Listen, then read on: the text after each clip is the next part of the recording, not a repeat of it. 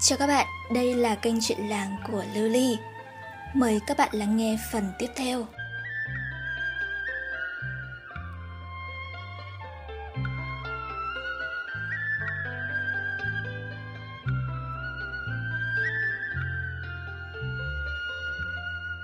Mõ, có nhà không Mõ ơi?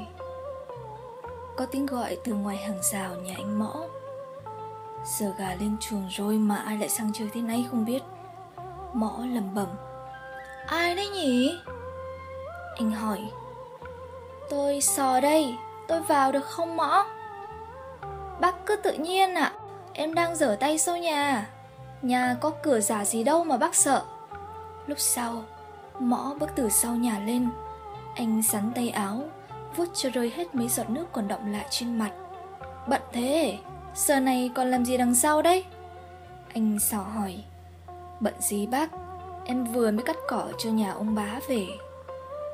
Nhà mày sống đến nay đã là đời thứ hai rồi. Vẫn phải đi cắt cỏ thuê để sống à? Anh sò nhìn lên bàn thờ mà nói. Biết thế nào được bác?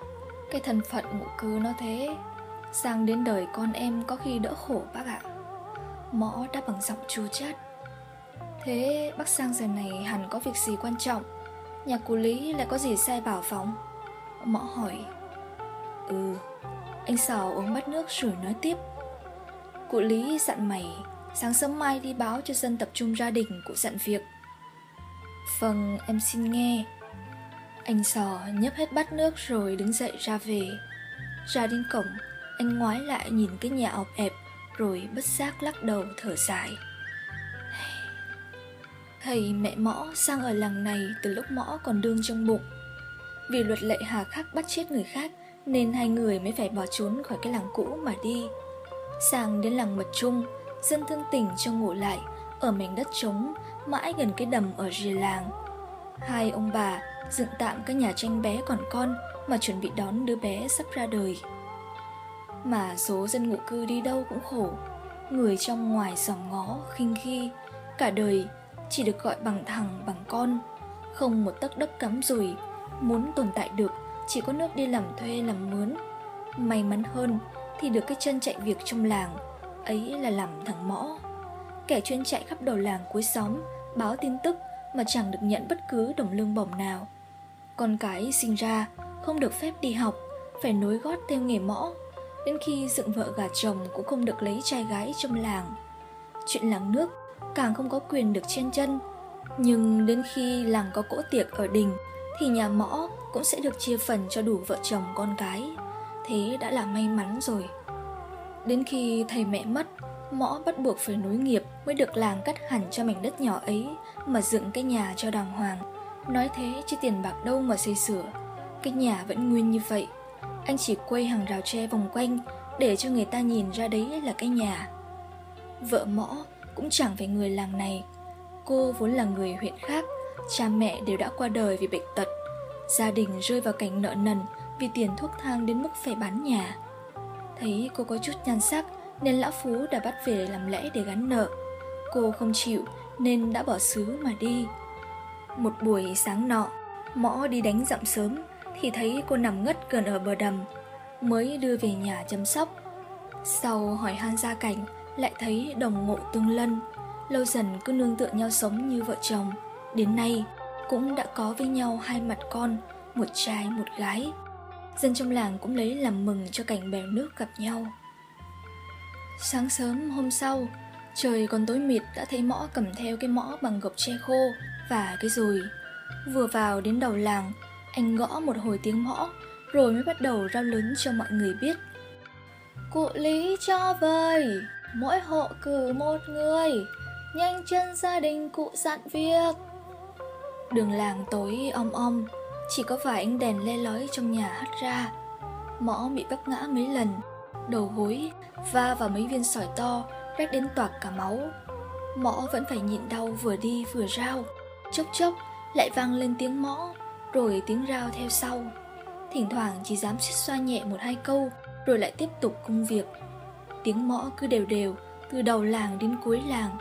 Đáp lại mõ chỉ có tiếng mấy con chó sủa in tai Thoạt sau Mõ cũng rào xong hết lượt khắp thôn xóm, quay ngược ra đình làng, nhưng lại không được phép vào, vì chỉ có người làng mới được vào đình. Mõ ngồi bệt xuống, tựa lưng vào gốc cây đại mà nghỉ, tay vẫn ôm chặt cái mõ. Một lúc sau, trời vừa hừng sáng mới thấy cụ Lý cùng mấy tên hầu cận đến. Thấy mõ nằm ngủ gục ở trước cửa đình, cụ Lý lấy cây gậy khều trên mõ mấy cái, làm cho mõ giật mình tỉnh.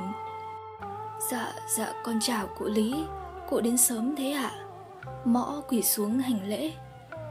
Việc ta giao đã làm xong chưa mà ngồi ngủ gà ngủ gật thế hử? Cụ Lý nhìn quanh đình, tay đưa lên vuốt nhẹ hai chùm ri mép. Dạ bẩm cụ, con nào dám ạ? Việc cụ sai con đã làm xong. Mõ dập đầu xuống đất mà trình. Được. Cụ Lý liếc mõ rồi đi thẳng vào trong đình. Mấy cụ hương lão cũng vừa đến đủ cả.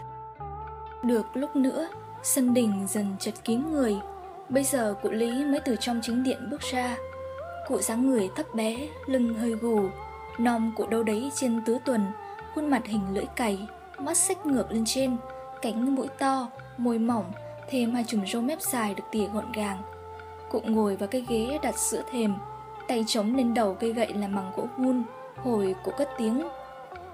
Các người đã biết chuyện dịch cúm rồi chứ? Dạ rồi ạ, à, bẩm rồi ạ. À.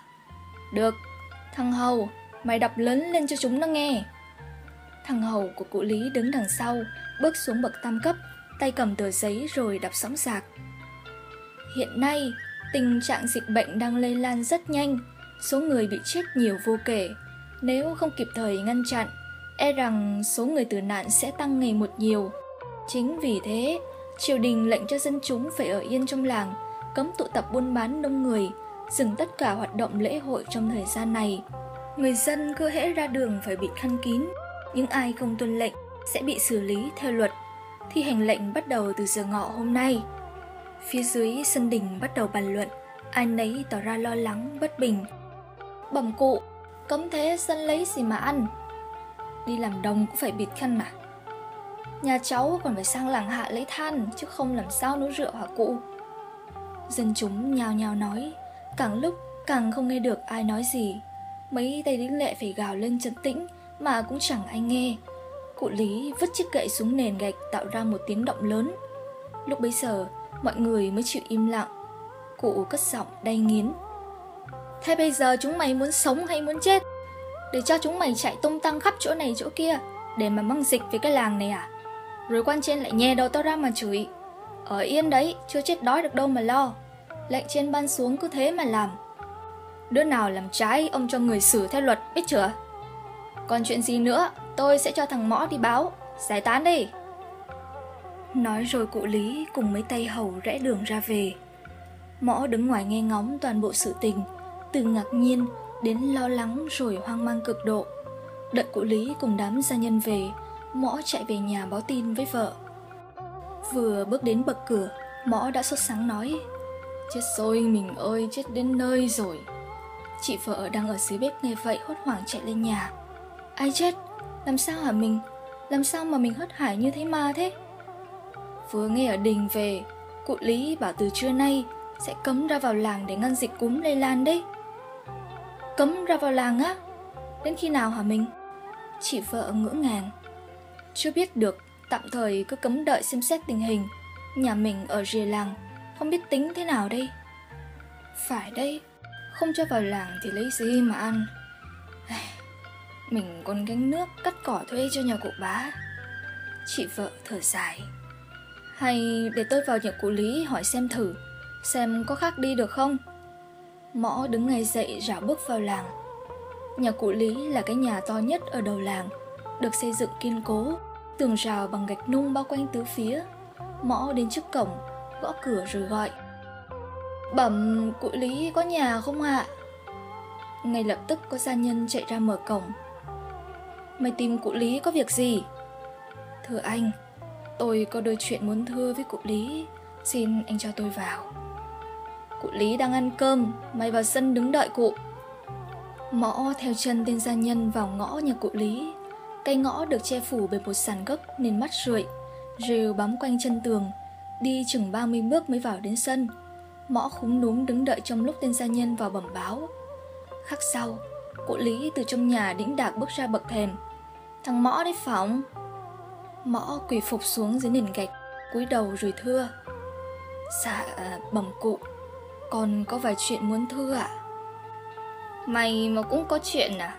Có gì? Nói nhanh để ông còn đi công việc. Cụ Lý tay cầm cái que tăm Vừa xỉa răng vừa nói. Dạ bẩm cụ. Số là lúc nãy, Con nghe cụ bảo quan chiên ra lệnh cấm ra vào làng. Nhà con lại ở rìa làng. Vợ chồng con còn phải vào giếng lấy nước, Còn làm thuê cho nhà cụ bá. Cấm như thế thì tội cho nhà con quá ạ. Mong cụ suy nghĩ giúp con. Còn đội ơn cụ, Mõ chắp tay khẩn khoản. Cũng phải, Nhà mày tuy không được tính là dân làng này nhưng cũng ở đây được hai đời rồi. Mà đây là lệnh trên đưa ra Tao làm sai để tao chết à? Bẩm cụ thương nhà con với Con mang ơn cụ suốt đời. Mõ dập đầu van xin. Thôi được rồi, Mày dập đầu mãi thế vỡ cái quý nhà ông, Để tao tính. Cụ Lý đi qua đi lại trên bậc thềm, vuốt xìa ngẫm nghĩ, Rồi cụ đi nhanh vào trong nhà. Lúc sau cầm ra tờ giấy, Bảo tên hầu đưa cho mõ. Mày cầm tờ giấy này về Bao giờ muốn ra vào làng Thì cầm giấy này đưa cho mấy thằng canh giữ ở cổng làng ấy. Khi ấy mày sẽ được ra vào, Biết chưa? Bẩm, con đội ơn cụ ạ, Cụ tốt quá, Cả nhà con mang ơn cụ. Lại dập đầu, vỡ gạch bây giờ. Không về đi còn ở đấy làm gì? Cụ Lý hất tay ra hiệu cho tên gia nhân tiễn khách. Dạ con xin phép cụ, con về ạ. Mõ cúi người lần nữa chào ra về. Mõ lúc này như chút được gánh nặng. Mặt tươi như hoa, hí hửng chạy về nhà Chị vợ thấy chồng về vội vã hỏi Sao, sao hả mình? Mõ đưa cho chị vợ tờ giấy được gấp gọn gàng thành bốn góc Giấy gì đây ạ? À? Tôi có đọc được đâu Nhưng cụ Lý bảo chỉ cần giấy này Thì nhà mình sẽ được ra vào làng tùy ý đấy Mõ uống cạn bát nước phối Rồi cười sảng khoái Chị vợ cầm tờ giấy đọc lớn Giấy thông hành cho phép nhà mõ ra vào làng trong độ từ giờ mão đến giờ dậu. Lý trưởng đã phê. Nghe đến đây mõ ngứa người. Sao lại chỉ có từ giờ mão đến giờ dậu là thế nào? Sao lúc nãy không thấy cụ nói gì? Cũng chả sao. Ban đêm mình cũng có vào làng mấy đâu. Ngày cho ra vào là được. Không lo chết đói rồi mình ạ. Chị vợ cười mỉm. Cũng phải, có còn hơn không. Mà mình biết đọc chữ à? Mõ giờ mới nhớ ra. Chị vợ cầm tờ giấy ngay ngắn đưa cho mõ. Chị ấn ngón tay trỏ vào trán chồng mà đùa. Ừ Cưới nhau đã mấy năm rồi. Thế mình quên em là con thầy đồ à? Ừ nhỉ, Tôi quên bén mất. Rồi hai vợ chồng nhìn nhau cười. Giờ chị vợ mới nhìn kỹ chồng mình. Mình lại bị ngã đi à? Đường tối quá có thấy gì đâu. Tôi vấp phải mấy viên sỏi. Mõ vừa nói vừa lấy tay cạo vết máu đã khô đi. Chưa lành vết này lại rách vết khác. Mới sáng sớm đã hành hạ người ta. Chị vợ xót xa đưa cho Mõ cái khăn ướt. Mõ nhận cái khăn lau sạch chỗ bị rách rồi cười xòa. Có gì đâu, Mình dân ngụ cư mà, Trách ai được. Có trách ấy, Thì chỉ trách cái làng chết tiệt Đẩy người ta vào đường cùng đến nỗi phải bỏ đi. Mõ nghiến răng nhìn lên bàn thờ rồi nói tiếp. Cái số mình nó thế, may còn được làng cho mảnh đất này mà sinh sống. Đến đời cháu, mình cố chạy cho nó nhập tịch vào làng này là xong. Từ đấy, có thể yên ổn làm ăn ở đây rồi. Vâng em nghe theo mình. Trời cho sao thì mình chịu vậy? Thôi, để em xuống lấy cho mình củ khoai ăn lót dạ. Sáng giờ đã có miếng nào vào bụng đâu? Chị vợ xuống bếp, bưng lên cái đĩa sành nhỏ đựng mấy củ khoai lang luộc đã nguội đưa cho chồng. Mõ gọi hai đứa trẻ đang chơi ngoài sân. Hai đứa vào ăn khoai với thầy. Bọn trẻ thôi nghịch, chạy tót vào trong nhà. Cô nhỏ ngồi lên đùi mõ, còn cái bé lớn thì đứng sau lưng mẹ. Mõ đưa cho mỗi đứa một củ, đưa cả cho chị vợ, nhưng chị từ chối. Em không có đói, mình với các con ăn đi. Sáng giờ có thấy mình ăn gì đâu. Lúc mình đi em đã ăn rồi, Thôi, em ra ngoài đặng tre xem có măng không Hai đứa ở đây chơi với thầy nhé Vâng ạ à. Bọn trẻ đồng thanh đáp Chị vợ cắp cái mùng cũ đi về phía rặng tre cuối làng Hôm nay, ngoài đường đông người hơn hẳn người đi kẻ về nườm nượp, anh nấy tranh thủ đi chợ, ra đồng nhổ rau nhổ cỏ mang về dự trữ. Đi được một đoạn thì chị gặp bà Đồ đang gánh hai quăng gánh rõ nặng tiến lại gần. Chị đon đả chào. Con chào bà Đồ, bà Đồ mới đi chợ về à? À vợ mõ đi à? Tôi sang chợ phiên bên làng hạ về. Cô đi chợ về sớm thế à? Dạ thưa, hôm nay nhà con không đi chợ. Sáng giờ đi xin cái giấy cho ra vào làng bà ạ. Có cái giấy ấy cơ à? Bà Đồ hỏi. Vâng ạ, à, nhà con van nảy mãi, cụ Lý mới biên cho cái giấy thông hành. Mà chỉ ban ngày thôi bà, chứ ban đêm á, cấm tiệt vào làng. Thế thì may quá còn gì. Nhà cô ở rìa làng, không ra vào thì cũng khó mà sống. Có còn hơn không. Thế giờ đi đâu mà bưng cái mồm thế? Dạ con ra rặng che xem có cái măng nào không Nhổ về luộc ăn dần bà ạ Thế à Tôi cũng mới đi chợ mua ít măng về muối đây Bà muối măng ý ạ Chị Mõ lần đầu nghe thấy người muối măng Phải Cách này mấy con buôn vùng trên chỉ cho tôi đấy để ăn chua với cơm, ngon hơn đáo để. Lại còn rẻ nữa. Bà Đồ nói nhỏ. Thế à Bà chỉ con cách làm với, Chứ luộc ăn mãi cũng ngấy tận cổ. Hai người đứng nói chuyện hồi lâu mới thôi. Vừa chuẩn bị quay đi, Thì bà Đồ gọi chị lại. À cô mõ lại tôi bảo. Cầm cái này về cho hai đứa nhỏ. Bà Đồ lấy trong mồm ra một gói lá chuối, Đựng hai cái bánh rán đưa cho chị. Ai lại làm thế à bà ơi? Bà cầm về cho cái mơ Kẻ nó mong Chị xua tay chối đầy đẩy Chúng nó có phần cả rồi Cái này tôi cho bọn trẻ chứ cho cô đâu mà có chối Gớm Cầm lấy Bà Đồ rúi gói bánh vào trong tay chị rồi gánh hàng đi nhanh. Thế con xin ạ, à. bà về ạ. À. Xong rồi mỗi người đi một ngả. Ông Đồ Trọng mới về đến nhà, đúng lúc bà Đồ cũng vừa đến cổng. Bà nói không ra tiếng, đặt quăng gánh ở trước thềm, ngồi bệt xuống nền đá nung mà thở. Bà vãi đòn đả chạy ra đỡ, cái mờ rót nước cho thầy bu uống cho mắt giọng. Gớm, chợ đông như kiến, ngày thường làng có mấy người đâu. Tự nhiên hôm nay đồ ra lắm thế. Bà đồ nói đứt đoạn vì mệt. Thì ra lệnh cấm rồi bảo sao? Còn mấy canh giờ nữa người ta tranh thủ mua tích chữ là phải. Ông trọng cười khổ.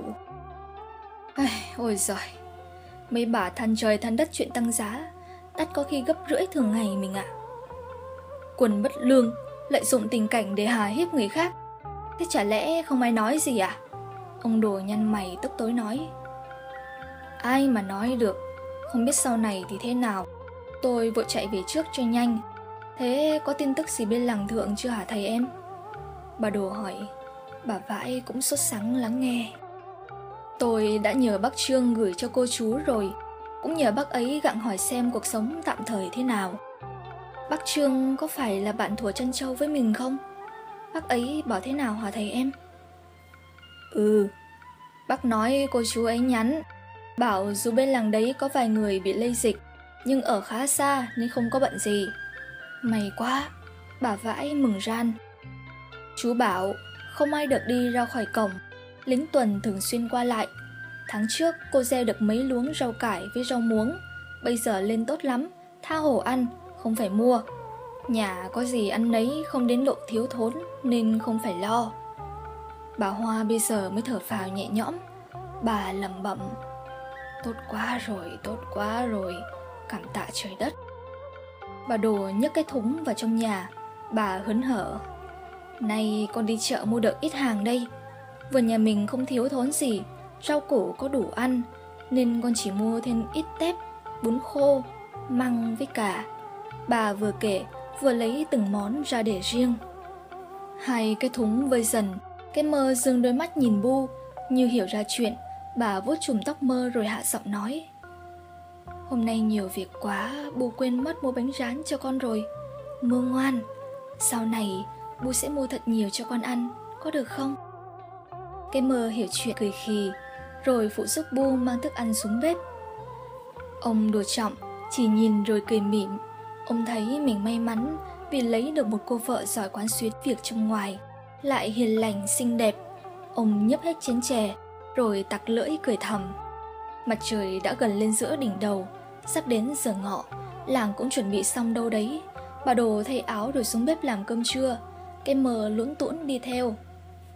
Từ ngoài cổng, thằng dậu đi về cùng với hai đứa con trai. Chưa vào đến nhà nó đã lớn tiếng thưa. Con về rồi đây ạ. À. Chúng cháu về rồi đây ạ. À. Cái mờ nghe tiếng chạy tót ra ngoài đón. Anh Mùi về, anh Mùi về. Bà đồ nghe lạ cũng chạy ra xem, nhìn thấy ba đứa lấm lem bùn đất, quần áo ướt sũng như vừa tắm ao về. Hóa ra là thằng Mùi, Sậu, với một thằng cu nhỏ chạc tuổi Sậu, bà nhìn mãi mà không biết đứa nào. Vào đến nhà, anh Mùi thưa chuyện. Dạ thưa chú gì, lâu không gặp, chẳng hay chú gì có nhớ ai đây không ạ? À? Bà Hoa ngồi trên giường lấy cái quạt che miệng cười tủm tỉm. Còn hai vợ chồng ông Trọng nhìn chăm chú thằng cu, mãi mà vẫn không thể nhớ ra nó là ai. Mặc dù nhìn rất quen mắt. Thế thế bà Hoa cất tiếng. Anh chị nhìn xem nó giống ai nào. Càng nói, ông bà đồ càng ngẩn người ra. Anh Mùi thôi cười, mặt bộ nghiêm túc thư chuyện. Thưa, đây là Hợi, con trai ông Hòa nhà mình đấy ạ. Theo vai vế, cháu với hai em phải gọi bằng cậu đấy. Thì ra là con cậu Hòa Bảo sao cứ thấy quen mắt Lần trước gặp nó còn bé tí Lớn thế này rồi cơ à Bà đồ ngạc nhiên Hai vợ chồng ông Trọng cười giòn Hóa ra là em mình đấy Lớn nhanh thật Thế hai đứa sang đây từ lúc nào? Quần áo sao lại ướt thế này? Dạ thưa chú gì Cháu sang từ sớm, Lúc chú gì đi vắng hết. Cháu đã thưa với bà. Chả là biết chuyện sắp phải ở yên trong làng không được đi đâu một thời gian. Việc đồng áng cũng chưa bận, Nên cháu xin thầy sang đây, Tranh thủ nhờ chú dạy cho biết cái chữ ạ. À. Hợi cũng thế à? Ông Trọng hỏi cậu em. Dạ thưa anh chị.